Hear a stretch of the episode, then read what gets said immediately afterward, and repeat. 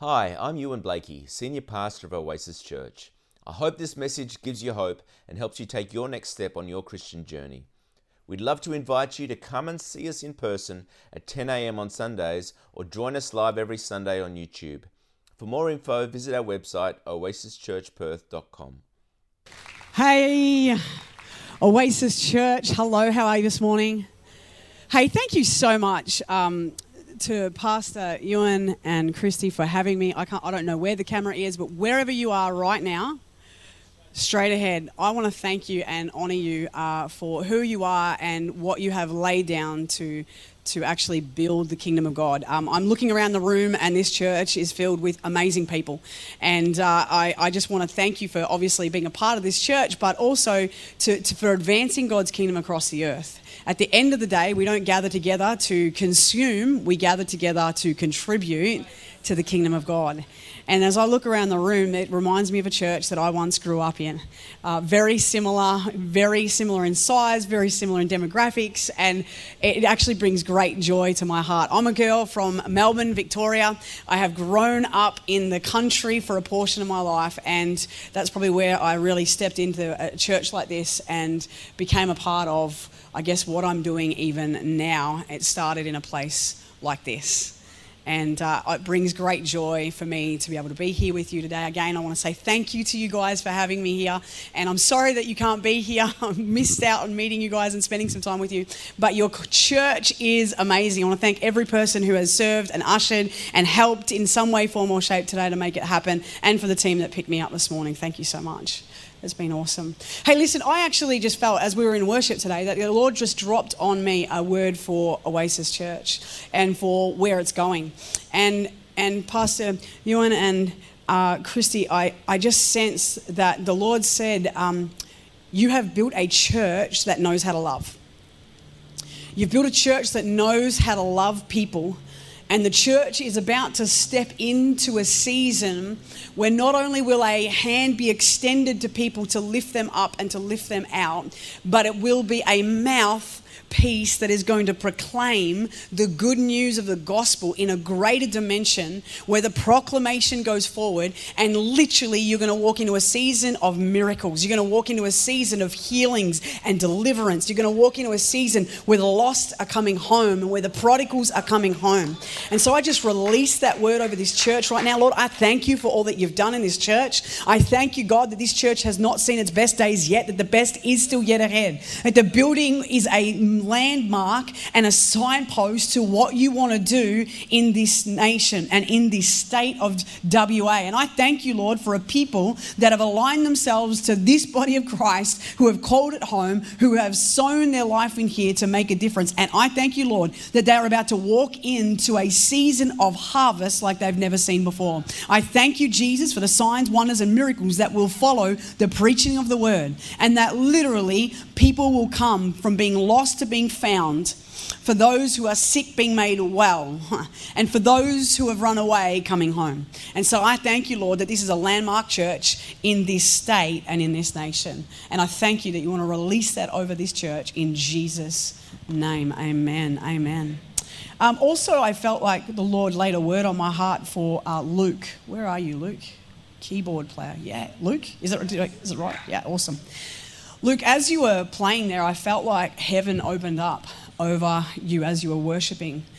And I felt like the Lord is calling you into a deeper level of intimacy with Him, where it's not just about function or form, but it's about heavening opening up over a room and over a space where you usher in the presence of God. He's called you to be a minstrel. And I would encourage you to go and look at the Levites throughout the Bible and the Old Testament and, and what the Levites did and how they functioned, but how what they did was opened up heaven over a space where the glory of God could break out, people could encounter Him. And I literally see you moving into a place, the Lord's going to call you in a deeper place of intimacy where you go from, from playing in form and function to just playing in the Spirit. And I see that as you begin to move with Him and go where He leads you, that heaven will open up and many will encounter the love of God because of your intimacy with Him and His love for His people, and He's wanting to flow through you in greater dimensions. You've seen the power of God move before, you've been a part of things, and God is saying, Son, I've called you to deeper. I've called you to deeper places, deeper levels. And as you step in, you're going to feel the water levels rise and you're going to find yourself floating in places that you've never been before. So, God, I just thank you for Luke. Um, I don't know if there's a team, if we can get just a couple of guys just to lay hands on you. Um, Lord, I thank you for Luke.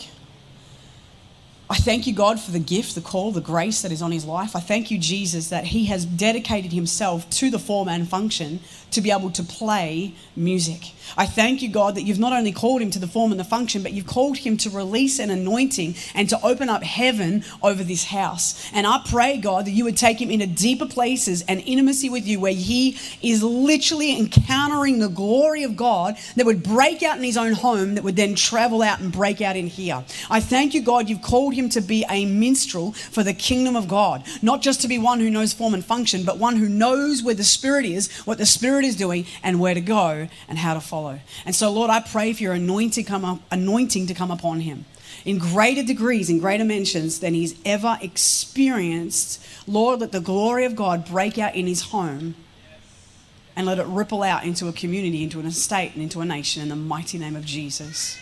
I thank you for him. Amen. Amen. So cool.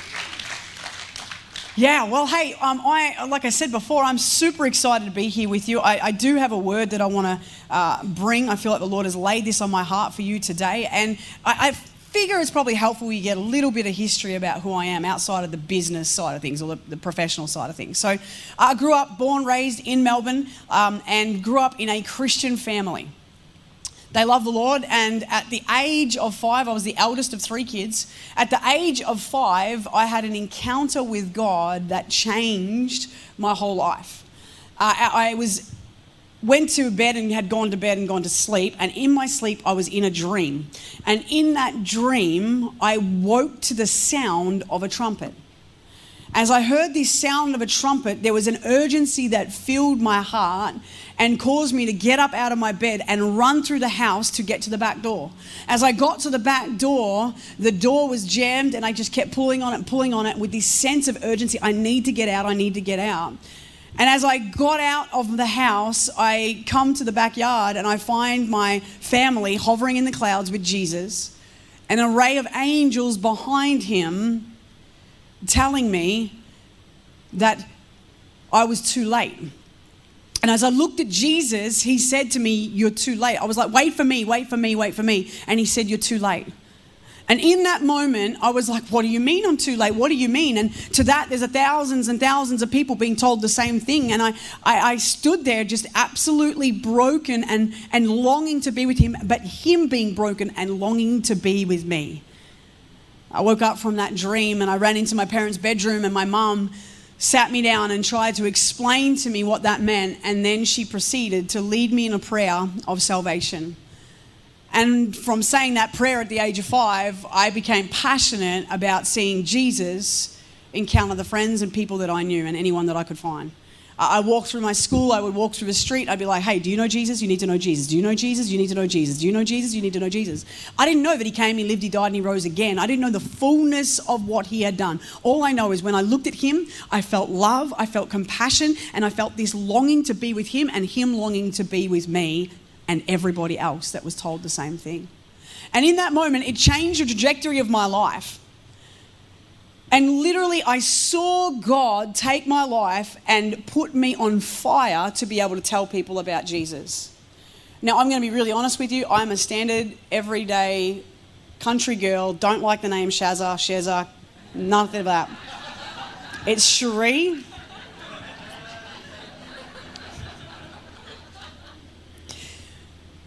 But I grew up in, in, in, a, in a family that loved the Lord, and, and I told people about Jesus. But there were some things that I was like, I just don't quite understand some things about it. Like, I knew I had the experience, but I needed to understand. And I had questions about that. And today I want to read to you from John chapter 3 about a man named Nicodemus who also had questions. He was a Pharisee, he was a religious leader, he was a religious law, um, religious leader who knew the things of the law, but had questions when it came to Jesus. And this is where we pick it up. It says in verse 1, it says, Now there is a man named, uh, of the name of the Pharisees named Nicodemus, a ruler of the Jews. This man came to Jesus by night and said to him, Rabbi, we know that you're a teacher who came from God. For no one can do these signs unless God is with him. He recognized that the signs, the wonders, the miracles that were following Jesus were actually signs that he was from God. And he struggled with this idea because it didn't match up with his understanding. And it says, Jesus answered him, Truly I say to you, unless you are born again, you not, cannot see the kingdom of God. Nicodemus said to him, How can a man be born again when he's old? Uh, can you imagine for a second? He, he doesn't have the full picture that you and I have today. He's standing with Jesus before Jesus went to a cross and died and paid for the price for our sin and was resurrected. He's standing before Jesus going, How is it possible for one to be born again? You saw a number of babies here on stage, and you know, you know the process of how that happened, you know the process of how that, that how they came to be. And he's like, How can this actually be? And he says to Jesus, How can a man enter the mother's womb? And be born. And Jesus answered him, Truly I say to you, unless you are born of the water, born natural, and born of the Spirit, he cannot enter the kingdom of God. That which is born of the flesh is the flesh, that which is born of the spirit is the spirit. Do not, do not marvel that I said to you, must be born again, because the wind blows wherever it wishes, and you hear its sound, but you do not know where it comes from or where it goes. So it is with everybody who is born of the spirit. As I started to read this passage, I, I started to ask questions, just as Nicodemus was asking questions. How is this possible? And he speaks very clearly to being born again, being born of the Spirit, not going back into the mother's womb and coming back out, but being born again in the Spirit. I was like, okay, so why? So then the Lord took me back to Genesis chapter 3, where Adam and Eve in the garden partake of the fruit and have sinned. Now, sin, in, in, in, for those who are unaware of what that word means, sin is what we have done, it's what we did. It's disobedience, it's independence, it's disbelief. Sin is what separates us from God. And Adam and Eve in the garden, when they sinned, it literally says that they hid themselves away when they would usually walk with God in the garden at night. And Lord walks into the garden. He says, Adam, Adam, where are you? Now, God's pretty smart. He knows everything, sees everything. He didn't lose Adam, but he was trying to get Adam to recognize where he was. You're away from me from what you have done.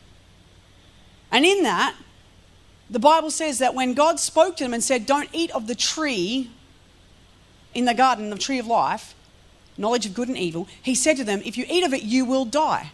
Question Did they die physically? No. They died spiritually. The spirit man within them died to the connection with the holy God because sin separated them from him.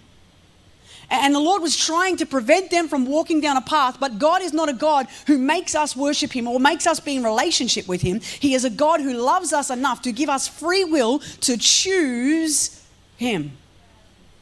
Adam and Eve chose independence, they chose to disbelieve the goodness of God, that He was holding something back, and they chose disobedience and ate of the tree. And that's how sin entered the world. And that's how the spirit man within us dies. Now, 1 Thessalonians chapter 5 verse 23 says that we are spirit, that we are soul, and that we are body. If you look around the room right now, some of us have got great bodies, some of us have got bodies that need help, some of us have got bodies that need healing. If you look around the room right now, you'll know that some people have problems within their soul the mind, the will, and the emotions. Some of us have mental health issues. Some of us have emotional uh, uh, um, dysfunction and trauma in our lives. And then you put that all together, and this is what we call a human spirit, soul, and body. Now, for the sake of time, I don't have the, the ability to be able to illustrate this to you tonight, but today. But if I had three people come and stand here and represent each one of those, it says that when sin entered the world, that the spirit man died. And if you can imagine one part of that body dying to the ground, But what Jesus is saying here in this passage is that it is only through him that we can be born again, born of the Spirit. When the Spirit comes to life, it's our response to him. And when we respond to Him, that spirit man comes to life. And so often we uh, uh, uh, live for this idea as believers, we, we need to see people saved. Yeah? Well, like, they need to be saved, they need to be saved. But can I just, can, can I really simply and quickly just say, God wants to bring the spirit man to life because that's what brings us back into relationship with Him. It brings us back into the kingdom of heaven. It's our, as some like, like to say, it's our ticket to heaven. But did you know that it's not God's full intent that it would just be our ticket to heaven? Because when he came, he came to set the captives free, he came to save, he came to forgive, he came to heal, and he came to deliver. He's not just invested in the spirit man coming to life, although that gives us access to him and we become children of God. He actually wants to see healing for the soul, healing for the body deliverance for the soul. And so he's invested in the whole person. And today I want to suggest to you that salvation is for the whole person. It is not just about our ticket to heaven, but it is for the whole person. Um, Matthew chapter 6, verse 9 um, verse 6 through to 10, I think it is, it has the Lord's Prayer. Do you remember the Lord's Prayer? Our Father who art in heaven, hallowed be your name. Your kingdom come, your will be done on earth as it is in heaven. God wants to bring heaven to earth. And it's the miraculous that unlocks that. And the miraculous takes place not only in our spirit coming to life, but in our soul being absolutely delivered and our body being completely healed. I want to suggest to you today that miracles are normal as a part of a believer's life. We're not called just to simply go and give a good message and say, hey, believe in Jesus, you can get your ticket to heaven, because He wants us to live with heaven on earth here and now. So it's one thing to come to Him and have your, your life and relationship restored to Him and have a relationship with Him, but it's another thing to walk in the wholeness and the fullness of healing, deliverance in our body and in our soul. I shared this with you when going back last year, I went on this journey. Um, a bit of background I, I was anaphylactic um, to nuts, wheat, and sesame been on life support a number of times and had nearly, nearly lost my life. Um, only knowing full well that God hadn't finished me with me yet and it wasn't over, I knew that there was more. And God preserved my life, and it was awesome to watch Him do that. But can I tell you, last year I went on this journey. I was like, Lord, I'm not content just to live with the fact that my spirit man's alive. I want my body to be whole, I want my soul to be whole. And so I went after it with God. I was like, Well, God, your word says you know, miracles are normal. Acts 1 8, you shall receive power when the Holy Spirit comes upon you. That's not power so that you can just go, ooh, goosebumps, fall over and have a holy roll. No, no, power to carry the kingdom of God from heaven to earth. And I was like, Lord, I'm not content to see miracles uh, in this idea of just an out there somewhere happen when Jesus was here. I want to see it here and now. And so I started to press in and be like, God, I want wholeness and healing for my body. I want to see these allergies gone in Jesus' name. So I went back to a specialist. The specialist said to me, We don't do blood tests to retest. I said, Why not? And they said, Because blood work doesn't change. I said, Well, you don't know my God. I said, I want blood tests. So they did blood tests. We went on this whole journey of testing and lung function and all of these things to see what had gone. Do you know I went from 89%, 79% lung function to 105% lung function? I was like, where'd the 5% come from? The extra. That's my God. I went back and I looked at the blood work and they said, listen, we want to ask you a couple of questions. I'm like, yeah, great, awesome. And they said, look, if you could be exonerated from one of these things, which one would it be? And I was like, one? No, no, no, no. All of them. And they're like, well, yeah, but if there was one. like, No, no, all of them. And she's like, yeah, oh, we understand that's what you want, but like, we're just looking at blood work. And I'm like, okay. And she goes, Look, we can't really explain it because blood work doesn't change, but we're looking at your results, and all of your results have come back negative. And I'm like, Okay, so why can't I be exonerated?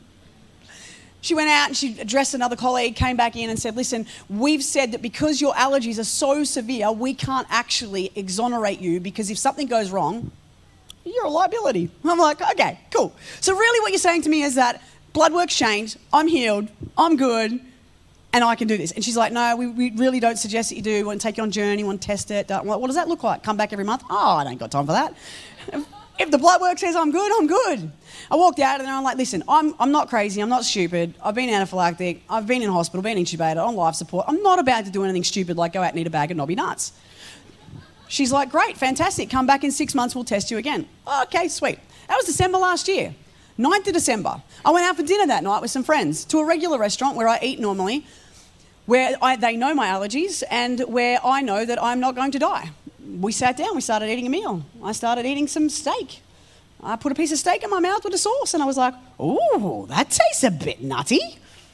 I'm like, Lord, where to from here? And literally in that moment, I had a decision to make. Do I go back into fear, get an EpiPen, stick it in, and go through? Or do I face it knowing full well the blood work changed, hmm, my God changes the blood work, and that I'm whole and I'm healed? I stand here before you today to say that night there was not one reaction. I've had not one blow up, not one anaphylactic reaction. I've eaten almond croissants, I've eaten sausage rolls, and I'm starting to feel the pressure of that. Um, gluten-free diet was really good for me for a long time. And I was like, whoa, hang on a second. Um, but the whole thing has completely changed. I've been absolutely healed in my full body. There is not one thing that reacts at all. And the doctors can't explain it. They can't explain it because blood work doesn't change. So I want to suggest to you today that God has not called us just to be ones who would go out and share the good news of the gospel, just to bring salvation in the spirit man. God wants to bring salvation to the whole man, body, soul, and spirit. And I don't know if you're here today, if you've got sickness in your body, or whether you struggle with mental health, or whether you've got emotional problems, and whether or not you're just completely overwhelmed, but your soul needs ministry too. I can tell you this my God heals. My God is a miracle worker. He's the same yesterday, today, and forever. And the word says that if we will follow him, that he would cause us to be fishers of men, which means simply that literally we would go and find those who don't know Jesus. We, the found people, would go and find the lost people. So found people find people. And we would go and get them and we would bring them into the fullness of salvation. But some of us have settled for the part part of salvation, our ticket to heaven. But God wants to give you a spirit of God in him right in you right now that would see you healed, whole, delivered, set free. Do you know in the last 12 months I have seen bones extend. I have seen cancer disappear off people's bodies and literally scans. Here's the cancer. Week next week, no cancer. We've seen over 20 patients healed of cancer. We've seen over, um, oh, I can't even remember now how many knees, legs, ankles healed, crutches left at the altar, people getting up out of wheelchairs. Things are beginning to shift as people begin to engage in the fullness of who God is, not just happy to have their ticket to heaven and know that their eternity is secure. I'm telling you, church, there is so much more ahead of you as Oasis Church. I believe that there is an oasis that God wants to bring you into that is going to establish his kingdom here on earth as it is in heaven through you. He wants to do it through you. Huh. The Bible says in Mark chapter 16 that if you preach the gospel and if you believe in his name, hmm, you these signs will follow. These signs will follow. It's inevitable. They just follow. As you follow Jesus, you become a fisher of men. It's a byproduct of knowing Him. Can I suggest if you don't care about others and love others and want to see others come into Him, are you actually following Him?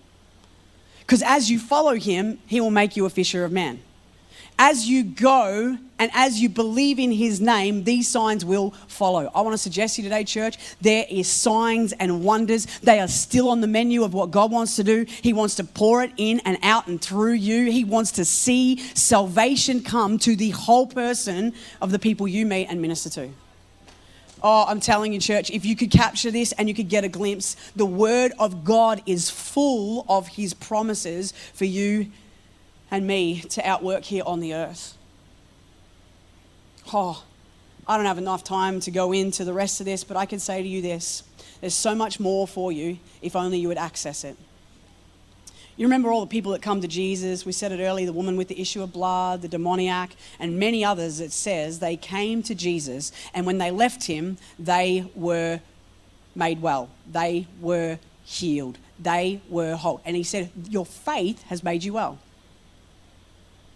And, and, and, and in these passages, I love it because the word well or healed, it's the Greek word sozo. And it means to be saved, forgiven. It means to be healed and delivered.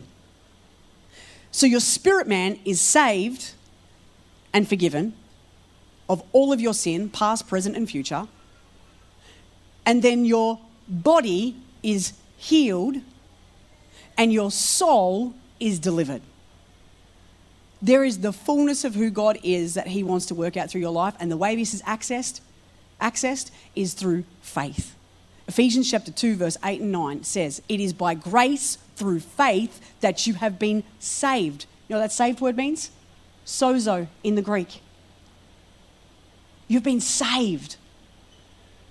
Not just your spirit man, but your body and your soul, your mind, your will, and your emotions. It's possible to have a right mind and have the mind of Christ. It's possible to have health and wholeness in your body. Now, you know what? I'm a bit like you. I've been there, done that, bought a t shirt, prayed for people, and haven't seen a miracle happen. I believe my cousin was going to walk, talk, and, and be healed, and he, rather than all of those things happening, he got sick and he died. And I stood by his graveside and I believed that God was going to raise him from the dead. And I don't have answers to the questions of why that didn't happen. But I can tell you this if I let my disappointment rob me of what God says is rightfully mine, I miss out. And others in my life miss out. So I've made a decision. I'm going after it whether it happens now or whether it happens later or whether it happens on the other side of eternity, I'm going after it because heaven on earth is His intention. And He says, I'm a daughter, so therefore, as a daughter, I have access to the Father's pantry. You know, when your kids come home, they walk in, they just help themselves, and you're like, they, don't come in and they don't come in and ask. They come and help themselves. Why? Because they're your kids. when someone else comes in and starts helping themselves, it's like, what are you doing? But, but your kids, you don't even think twice about it. You know that you have access to the resources of heaven Everything in heaven is yours health, healing, wholeness, deliverance. All of that is yours. His resource is yours. But so often we just don't choose to go to the fridge or the pantry and access it. Or sometimes they're like those mums that are like got that little stash locked away. Maybe the M&Ms are hanging out with the peas and corn in the freezer. But they're somewhere there and sometimes they're the things you've got to ask for. Can I suggest to you today, there are things in heaven that we don't have because we haven't asked for it. What do you need? What does your family need? What is it that needs to be unlocked from heaven here on earth through your life? Will you go after it with faith? Will you step in and, and, and go after it?